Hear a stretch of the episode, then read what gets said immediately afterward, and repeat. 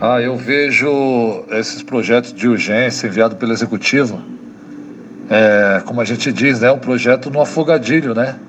Projetos de relevante importância e chega de última hora para que a gente possa ler entendimento da Constituição, de artigos que talvez é, nas entrelinhas não, não fique tão claro.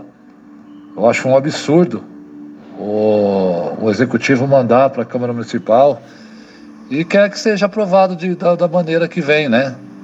Então eu, eu não concordo, eu creio que tem que ter uma apreciação, tem que ter uma avaliação para que a gente possa votar consciente da, dos projetos que beneficia tanto a cidade, sim, mas que beneficia a população.